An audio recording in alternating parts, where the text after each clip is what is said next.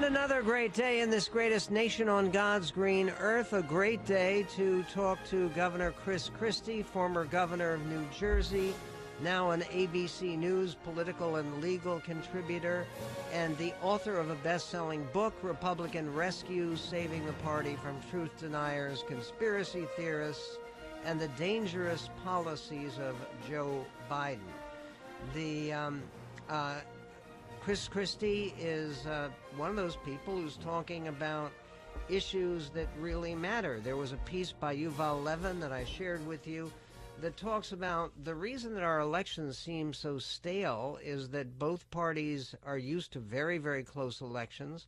They go back to trying to rally the base, not to persuade people of anything. And the reason they can't and don't is because they're not addressing the questions that really matter to Americans in the terms of where we live. Uh, Governor Christie, uh, uh, apparently you uh, uh, basically uh, made a trip up to New Hampshire recently. Uh, was I did. That I did. To, for, I did for, the, for, for the spring weather to uh, enjoy the change of season? I went up at the, at the invitation of the New England Business Council Uh, for a program they call Politics and Eggs at Saint Anselm's College in Manchester. Got to speak a bit about where our party and our country are right now, and and uh, it was a it was a good it was a good event. And when I went later that evening to be interviewed by David Gergen at the uh, Kennedy School uh, in Boston that evening, so it was a, a full day in New England, and uh, I thought we had a good conversation both up in Manchester and later on in Boston. Okay, one of the headlines said that you spoke, uh, I believe it was in New Hampshire, uh, about praise of Putin. You weren't offering praise of Putin, were you? No, I was criticizing those who have praised Putin and talking about how dangerous it is because those words are used by the Russian media um, to prop Putin up uh, and to uh, diminish uh, the impact of the, uh, the, the denouncing that has been happening around the world of Vladimir Putin personally and of his policies. And for those who said, and particularly the former president who said, you know, he was a genius and very savvy for invading uh, Ukraine, I think those are not only fundamentally wrong, but they're also very dangerous things to be saying um, at, at this time in our history. Yeah, do you also know as a former president recently, uh, and this is on camera, Uh, asked uh, uh, President Putin for help with uh, finding information about Hunter Biden? Yeah, look, this is an old this is an old way that he goes about doing things, and he'll say he was kidding, um, and that'll be his response when he's called on it. Um, but you know what we should be focusing on um, is uh, all the failings that the Biden administration is putting our country through right now. You know, seven and a half percent inflation, large gas prices, um, taking down of our domestic oil production, uh, you know, on and on and on, uh, on things we can talk about here. And now tapping the strategic oil reserve rather than allowing for greater domestic production of oil and natural gas. Uh, just a series of, of crazy policy decisions added to the out-of-control spending, added to the fact that the president can't seem to go two days without sticking his foot in his mouth. No, which is a problem for somebody who needs to be leading the free world, as the president, any president, would be called to do in this current situation. Uh, they recently had a um, uh, a gathering in Jacksonville with members of Congress on the Republican side trying to put together an agenda that would be the equivalent of the old Contract with America. It's called a Commitment to America. Uh, Marjorie Taylor Greene Uh, participated in that meeting. I assume you didn't. You're not a Republican member of Congress, I did or not. Any member of Congress, right? Uh, Marjorie Taylor Greene had this to say about the top priorities she believes Republicans should follow uh, when they take control of the House. Uh, listen, and we'll get a reaction from Chris Christie. This next this is- two years. This next two years, we want to focus on investigations. We want to dig into Hunter Biden's laptop. We want to we want to go into Doctor Anthony Fauci and find out what did they fund, what did they know, and what is COVID nineteen and its origins. And Uh, do you think those should be top priorities when the Republicans take the House of Representatives? I think the top priority should be trying to do things to, to ramp up our domestic oil production, to bring the price of gasoline down for everyday Americans. I think we should be working on trying to trim back this government spending to try to lower inflation, um, make it more affordable for people to go to the supermarket and buy food for their family. Um, and I think we should work on rebuilding our nation's military um, so that we're ready to take on the challenges going forward, and sending some very clear messages to China uh, as well as Russia about what our intent is going forward. Um, but look, we shouldn't, no one, I don't think, should be spending any time listening to Marjorie Taylor Greene. Thankfully, she's just one of four hundred thirty-five members of Congress. The people of her, legis- her congressional district have the right to send her. That's their choice, but it doesn't mean we have to listen to her to her sophistry. Right. Um, it it seems to me that, I don't know, um, maybe people on all sides can agree on one thing, which is that government by investigation or uh, politics trying to find scandal uh, above everything else, it just hasn't worked out too well in uh, any recent administration. In terms of that idea of bringing Americans to, more together for common purpose, uh, do you think that uh, the people who have advised President Biden, including a lot of people on the Democratic side, to take on some uh, more Republicans into the administration, so it at least gets that point of view, getting ready to work with a new Congress, do you think that's a good idea? Look, it's a good idea only if he will listen to them and giving them giving them meaningful opportunity to advise and counsel them. Now, if we're just going to put in Showtime Republicans to say, look at me, I'm bipartisan, I have a couple Republicans in the administration, then don't bother. We don't. We've seen that show before. We've seen, you know, Democrats put Republicans in as Secretary of Transportation, you know, and say, okay, see, I've got a Republican, whether it was Ray LaHood, um, and, and George W. Bush did it in the other way with Norman Mineta um, in the Secretary of Transportation. So, uh, Michael, to me, what the American people really need is substantive cooperation um, and people standing up for the things that are important for the, the American people around their kitchen table um, every night, for their children. Uh, and, you know, putting choice back into education for parents. Those are the things we should be working on. If Joe Biden wants to listen to Republicans on those issues, um, sure, I'd be all in favor of him putting some in his administration, but not if they're just going to be show ponies. They have to be workhorses. Uh, uh, Governor, can you stay for a few more moments? Um, I have Absolutely. one question that maybe you want, might want to think about, in fact, as we're going to a break. Uh, Before we, we get to it, and the question has to do with the nominated uh, Supreme Court Justice, Ketanji Brown Jackson.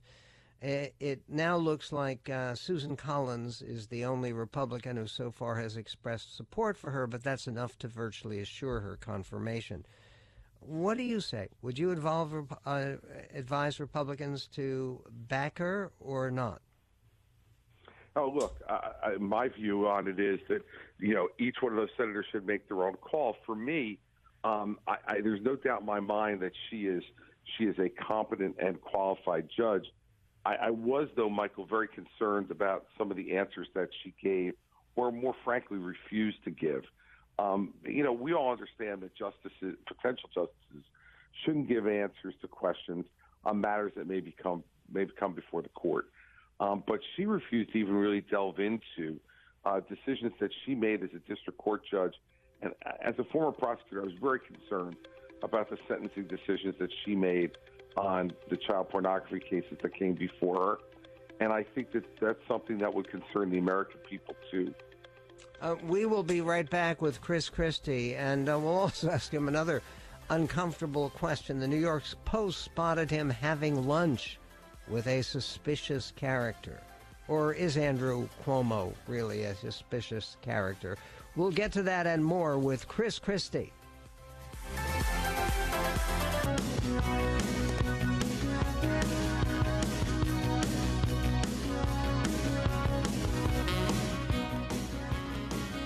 And on the Michael Medved Show, one of the most amazing stories that has not gotten the kind of coverage I thought it would get uh, not outside the New York metropolitan area anyway, has been the uh, talk about a comeback for Governor Andrew Cuomo, who had to resign uh, under pressure because of charges against him in terms of his dealing with various uh, women, including women who worked for the state of New York. Uh, Chris Christie was spotted having lunch in Manhattan with uh, with Governor Cuomo, two former governors. I understand that you are friendly. Uh, what... Uh, Do you have to say, Governor Christie, concerning, first of all, the coverage of your your lunch, my lunch with Andrew, and uh, the prospect of a uh, comeback for Governor Cuomo? Well, uh, Governor Cuomo and I, as you know, worked uh, side by side for seven years uh, because we're neighbors, and we share the Port Authority of New York and New Jersey together, and we worked well together for seven years, got a lot of big projects done. Uh, for the people of New York and New Jersey from an infrastructure perspective, uh, the Bayonne Bridge, the LaGuardia Airport. So a lot of good things that, that we needed to get done and got done. Um, I haven't seen Andrew since COVID started back in March of twenty twenty. So it had been just about two years since we had seen each other. Uh, we went and had lunch, and, and we had a good conversation um, about what's happened over the last two years, our families, and, and all the rest. Uh, as far as a comeback is concerned, you know, I'll say the same thing uh, on the air that, you know, I've said to him, which is I just think that this is not the time for a uh, for an Andrew Cuomo political comeback. Yeah, and uh, what's amazing is, according to the polling, he's running neck and neck in the primary with Governor Hochul. So who knows? Who um, knows is right. Do you um, um, intend to make a decision about your own political future before? For the election of twenty twenty-two? I do not. Um, I won't make any decision on that until after the midterm elections in twenty twenty-two, probably the end of this year or the very beginning of next. Um, these things get started earlier and earlier, and I'm not going to contribute to that and don't think I need to. Um, so we'll wait, and we'll we'll help uh, others around the country on their races in the midterms. I was uh, in Georgia yesterday um, campaigning for uh, Governor Brian Kemp. Um, in his race that he has uh, in a primary for re-election. Um, and so I'm going to continue to go out there and help folks who I consider to be friends and people worthy of office. Uh, and Brian Kemp is certainly one of them. And uh, I'm going to be pulling hard for him and doing everything I can to make sure he gets uh, renominated on May twenty-fourth. Well, amen to that. He's running well ahead, as I understand, in the polls right now against uh, former Senator uh, David Perdue, who is the Trump-endorsed candidate. Uh, you had another controversial encounter recently with George Stephanopoulos on A B C, and uh, you were debating energy independence, and uh, uh, George Stephanopoulos was trying to say that climate change is such an existential crisis that uh, energy independence has to be put aside.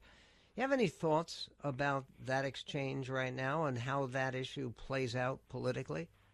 Well, look, to me, I think it's ridiculous, and we're seeing how ridiculous it is. I have no problem, Michael, with us continuing to develop alternative energy forms, solar and wind. We should be using nuclear much more than we are. For instance, when I was governor of New Jersey, over fifty-three percent of our electricity every day was produced by nuclear power. Um, I have no problem with all those things, but we cannot abandon fossil fuels. We're simply not ready for it. The technology isn't.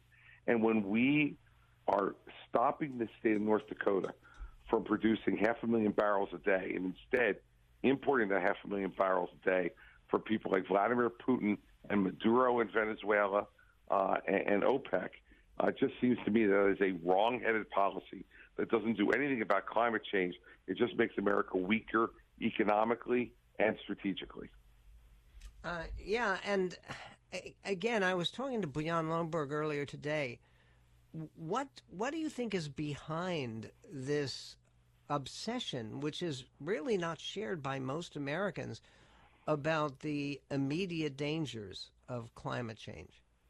Look, this is one of those, um, uh, you know, apostolic moments for very liberal Democrats.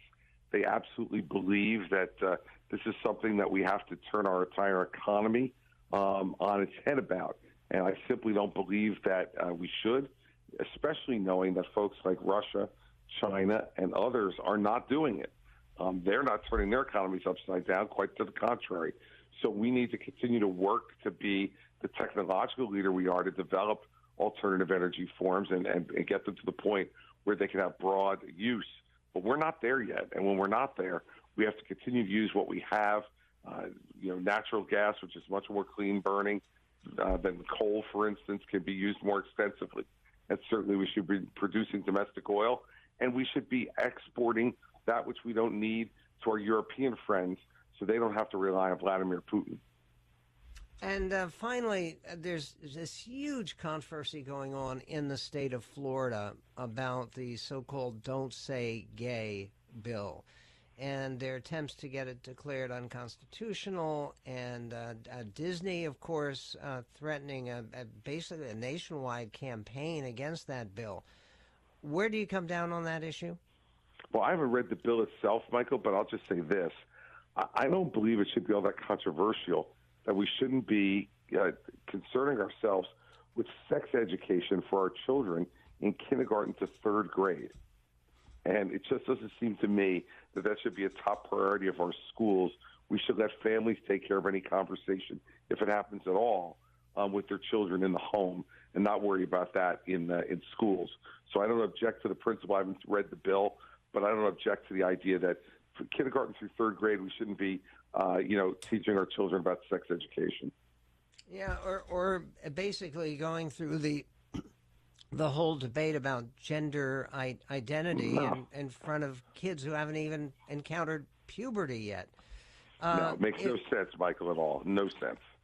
If you were to look at one priority that America faces and confronts for the immediate future that doesn't get nearly the attention it deserves, that priority would be? Parental choice and education of our children. I know we've talked about it a bunch, but we haven't done anything about it, Michael. And I have to tell you, um, I'm concerned about our public education system. I'm concerned about it, especially in our urban areas. And I really believe that if parents were allowed to have more choice and make sure that regardless of their financial wherewithal, they were able to choose the place that was best for their children's education, um, our country would be in a much better position in terms of how we're preparing young people to be the patriots of tomorrow. Uh, that's the author of Republican Rescue. The subtitle of Chris Christie's book is Saving the Party from Truth Deniers, Conspiracy Theorists, and the Dangerous Policies of uh, Joe Biden.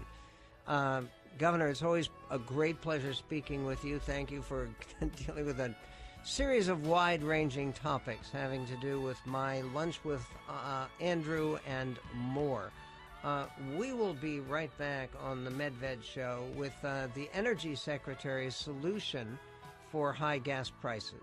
Yeah, Jennifer Granholm, she has a solution. What is it? Well, you'll be inspired, I'm sure. We're coming right back on the Medved Show. one eight hundred nine five five one seven seven six. The Michael Medved Show. That's one eight hundred nine five five one seven seven six.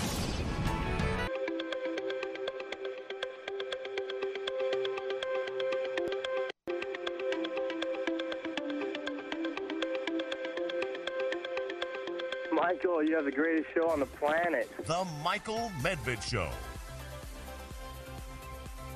And on the uh, Michael Medved Show, uh, talking about uh, high gas prices, everybody feels it. Everybody worries about it. And uh, a, an indication of a politician who is just profoundly out of touch. I mean, completely out of touch, and there are plenty of them. But Jennifer Granholm, former governor of Michigan, who was our energy secretary, and uh, given the fact that part of her job, one would think, is trying to keep a supply of energy, which right now is very much dependent upon fossil fuels, to keep that available and affordable for American people, has a, a completely different answer for the current crisis in fuel costs. Uh, this is Senator, uh, f- former governor, now Energy Secretary Jennifer Granholm, and yeah, cut two. One of the things that I think is a really great example of this is that if you filled up your fifteen gallon tank today, you'd be paying about sixty-two bucks to go three hundred miles. If you plugged in an electric vehicle in your garage with your three-prong plug, yep. you'd be paying about ten bucks. So ten bucks versus sixty-two bucks, that's fifty bucks you're saving every time you fill up. That's a huge savings for real people. Okay, but for real people, have you looked at the prices of some of those electrical offers? And, and really, should it be the job of the government to pay extra money so people can get an electric vehicle? And look, uh, one of the things about the auto industry that you ought to be fairly sensitive to is they are shifting over, all of them are in entering the competition for electric production. It should bring the cost down to some extent. But when you're talking about Uh, forty thousand, fifty thousand, sixty thousand and more cars, uh, in terms of dollar costs, this is uh, very nice to say to, to Americans, gosh, you can save money on gas by spending a lot more money in getting uh, electric vehicles. It probably is the wave of the future, but I think it's a way of dodging uh, what the present uh, calls upon us to deal with in terms of some very real difficulties. There's also Nancy Pelosi, who knows exactly who to blame for the high fuel prices. This is clip two point five. Of course, we have the Putin price hike at, at the pump, pump, and it is uh, uh, something that has to be addressed. It, it, The price of of uh, oil and gasoline, uh, gas at the pump started going up when he started circling uh, Ukraine uh, and uh, Kyiv, and it is um, well, even before he went in, but as he showed his intentions. But it's it's beyond that too. Uh, there is very interest in our caucus in stopping price gouging on the part of the of the uh, industry. It's a, about uh, passing on whatever we might pass to alleviate the price at the pump to the consumer. Okay, not particularly coherent, and nor is President Biden's effort. Uh, he has announced his historic oil reserve reliefs, but why do that before you actually do what you can to encourage uh, pipelines and more domestic supply? I mean, the United States has made over recent years a tremendous progress in terms of energy independence, which always was a big goal for this country. And right now, at a time when we desperately do need more supply to bring down the cost of energy, why is this a good time to attack the energy companies that are supposed to provide that? This is clip fourteen from the President of the United States. Some, some companies have been pretty blunt. They don't want to increase supply because Putin's price hike means higher profits. One C E O even acknowledged that they don't care if the price of a, a barrel of oil goes to two hundred dollars a barrel. They're not going to step up the production. I say enough. Enough of lavishing excessive profits on investors and payouts and buybacks when the American people are watching. The world is watching. U S oil companies made nearly eighty billion dollars in profit last year, and this year those profits are expected to continue to soar. This is the time, not the time, to sit on record profits. It's time to step up for the good of your country, the good of the world, to invest in immediate production that we need to respond to Vladimir Putin, to provide some relief for your customers, not investors and executives. Okay, I, again, when you actually look at the behavior of some of the American energy companies that pulled out investments from Russia, that actually are trying to support federal policy, in other words, rather than, quote, jawboning and blaming oil companies for price gouging, for responding to the international cost of a barrel of petroleum, how could they not respond? And wasn't the administration policy very clearly before this rise in the gas price at the pump to actually have that kind of rise, to discourage the use of uh, traditional uh, energy sources. I, I mean, fossil fuels. The uh, the idea here that uh, this is a, a, a good thing rather than sitting down together with the people who are the heads of these leading energy companies and maybe working on some of this progress together, wouldn't that be a, a more worthwhile pursuit? And then there is this. There's the um, former Disney C E O, uh, whose name is Bob Iger. Of course, he commented on Florida's parental rights bill, the so-called Don't Say Gay bill, which is a completely misleading and, and wrong title. He uh, suggested that the issue is more and bigger and more substantial and impassioned than we even expected. Uh, this is Bob Iger, former Disney C E O, clip five. A lot of these issues are not necessarily political. It's about right and wrong. So I happen to feel, and I tweeted a, an opinion about the Don't Say Gay bill in Florida. To me, it wasn't politics. It was what is right and what is wrong, and that just seemed wrong. It seemed potentially harmful to kids. When you're dealing with right and wrong, or when you're dealing with something that does have a profound impact on your business, then I just think you have, you'd have to do what is right and not worry about the potential backlash to it. Okay. This is right and wrong. Do, do you think most Americans believe that uh, planting questions about gender identity in five-year-olds, in kindergartners, and six-year-olds, that that is right or necessary? And this goes to the comment by Amy Schneider, who is the uh, Jeopardy champ, the first transgender Jeopardy champ stamp. She visited with the White House and uh, expressed her worries uh, to the president. Uh, listen, this is clip six. You want to comment on what the bills we've seen around the nation? Uh, they're really scary, and uh, some of them in particular that are denying uh, medical services uh, to trans youth. Those are those are life-saving medical treatments, and they will, you know, these bills could, will will cause the deaths of children, and that's really sad to me, and it's really frightening.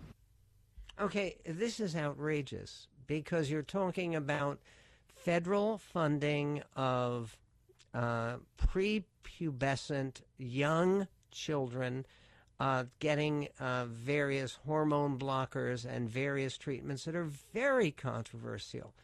And the idea that this is going to cause the death of children, this notion that this is such a wonderful therapy that people have worked out to support, even on very young ages, uh, gender dysphoria being dealt with.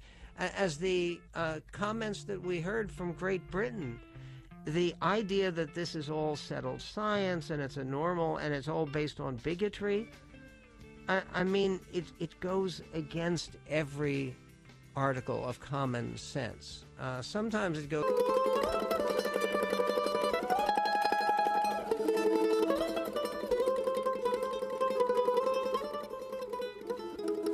It uh, feels amazing that this uh, week is uh, almost finished, coming into uh, Sabbath, coming into a weekend, and uh, that means a week after the slap heard around the world. And isn't it wonderful that we don't have to be too concerned about that? Uh, Will Smith still has to be, because if anything is clear, it's that the that particular issue uh, does not appear to be showing a lot of support for his uh, uh, emotional outburst. And especially with news that the police department in L A said that they wanted to arrest him, but Oscar officials and uh, Chris Rock prevented them from doing so. I'm sure there will be further conversation and maybe even some more revelations about that incident seen by so many billions of people, literally, or unseen since they blocked some of the coverage. We'll get to uh, more on that next week, I am certain. But uh, this week, there are uh, two new movies, one that is just released now streaming everywhere, which already earned about four hundred million dollars, yeah. And the other one, a, a new family-friendly film that's available on Disney Plus. Let's uh, go first to Sing two. Uh, Sing two was a big uh, successor to uh, the first Sing, and that's a story where a group of oddly assorted animals, um, very animated animals, voiced by people like Matthew McConaughey and Reese Witherspoon and others, um, are com uh, taking place in a, um, a singing competition to save a theater that is threatened. The proprietor of the theater is a koala bear, uh, voiced by Matthew McConaughey. Well, Sing two, that same group of characters, are trying to take their show on the road for a breakthrough opportunity at a uh, resort community that looks like Las Vegas with big casinos and clubs, et cetera.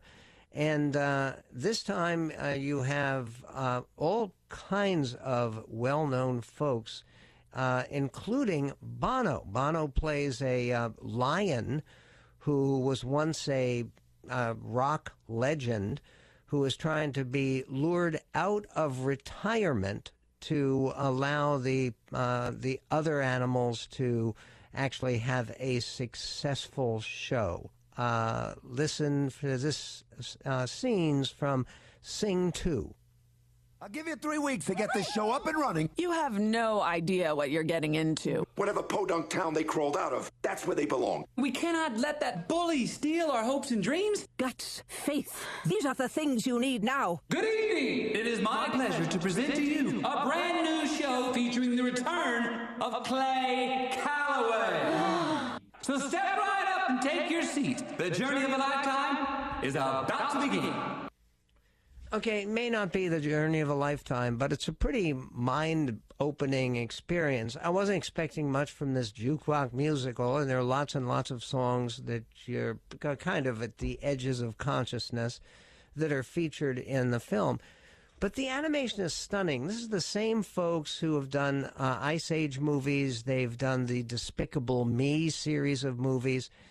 And the animation is just spectacular. One of the things that they do here is there will be scenes where a bunch of the characters are together in the same scene, and they're each reacting differently and interacting and very extraordinarily lifelike, even though they are not meant to be particularly lifelike. This is not an animated film uh, about animals like the Lion two real life, um, uh, the, the Lion King remake that tried to show the animals as more real life. These are definitely cartoon characters.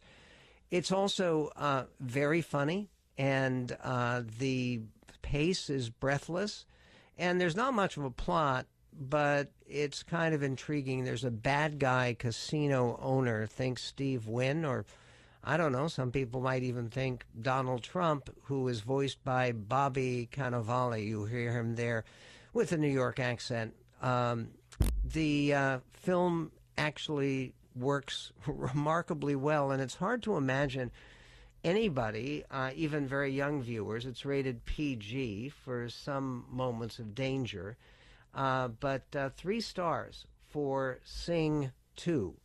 Uh, another movie, which is a, a new film. It's by uh, written and directed by a guy who wrote a very successful uh, a children's novel, really, uh, about a seventh grader who can't get a part in the school play, but he can sneak away with his uh, best friend from seventh grade. Uh, when his parents are going away for an anniversary weekend, he is supposed to be held, taken care of by his older brother. Instead, they sneak off to New York for an open audition for a new Broadway adaptation based on another Disney film, Lilo and Stitch. Uh, the film is called Better Nate Than Ever. Listen. Forget New York. I'm just trying to survive seventh grade. I love that you're still acting. You remind me of, like, me. You're literally all I want to be when I grow up. Be when I... Three weeks on Broadway, an apartment in New York. Queens, but you're a hundred times funnier and quicker than I am. I didn't know you could do all that. Find your light. I'm theatrical. And uh, again, it is about this uh, kid, Nate, who is uh, completely crazed by Broadway and uh, cites Broadway and dreams of Broadway and loves musicals. And one of the things about the film is it's based upon a series of novels about Nate. Uh, one of the other sequel novels about this character is called five six seven Nate. And it's very rare that you have somebody who writes these novels who is then gets the chance to write and direct a feature film like this one. This is, again, a surprising film because it's fun. And one of the things that I do think is to the credit of the movie, at an age when we're all debating about don't say gay, this movie doesn't say anything about this uh, young man uh, being gay. Uh, and the only little hint, as some critics have pointed out, that at one point he carries a rainbow-colored rabbit's foot for good luck. But you can watch this film without even thinking about that, but I think the implication is pretty clear. The characters are deeply appealing, they're lovable, and uh, Lisa Kudrow from Friends, of course, is on hand as a uh, an aunt of uh, the main character who um, basically has kind of given her life to her Broadway dreams.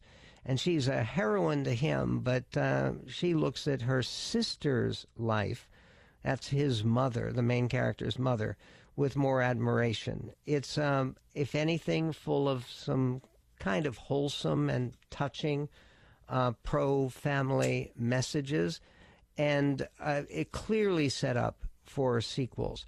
One other thing about the film is there's uh, his best friend, who is not his girlfriend, though she might want to be, but his best friend is a young black girl, and she lives in a big luxurious house. Her family is very uh, well-to-do. His family is not, is more working class, which is an interesting reversal that shows what reality really is in America. No, not all black people are poor and struggling, and no, not all white people are comfortable and prosperous with extra money and white privilege. Speaking of white privilege, uh, among every major group, there's a, a new poll that shows that life ratings, in other words, the way that people rate satisfactions with their own lives, have dropped to a thirteen-month low. Uh, why? Anything to do about it? Also, there are big elections taking place in Hungary where the strongman, uh, some would say almost dictator, uh, Viktor Orban, is facing a real challenge.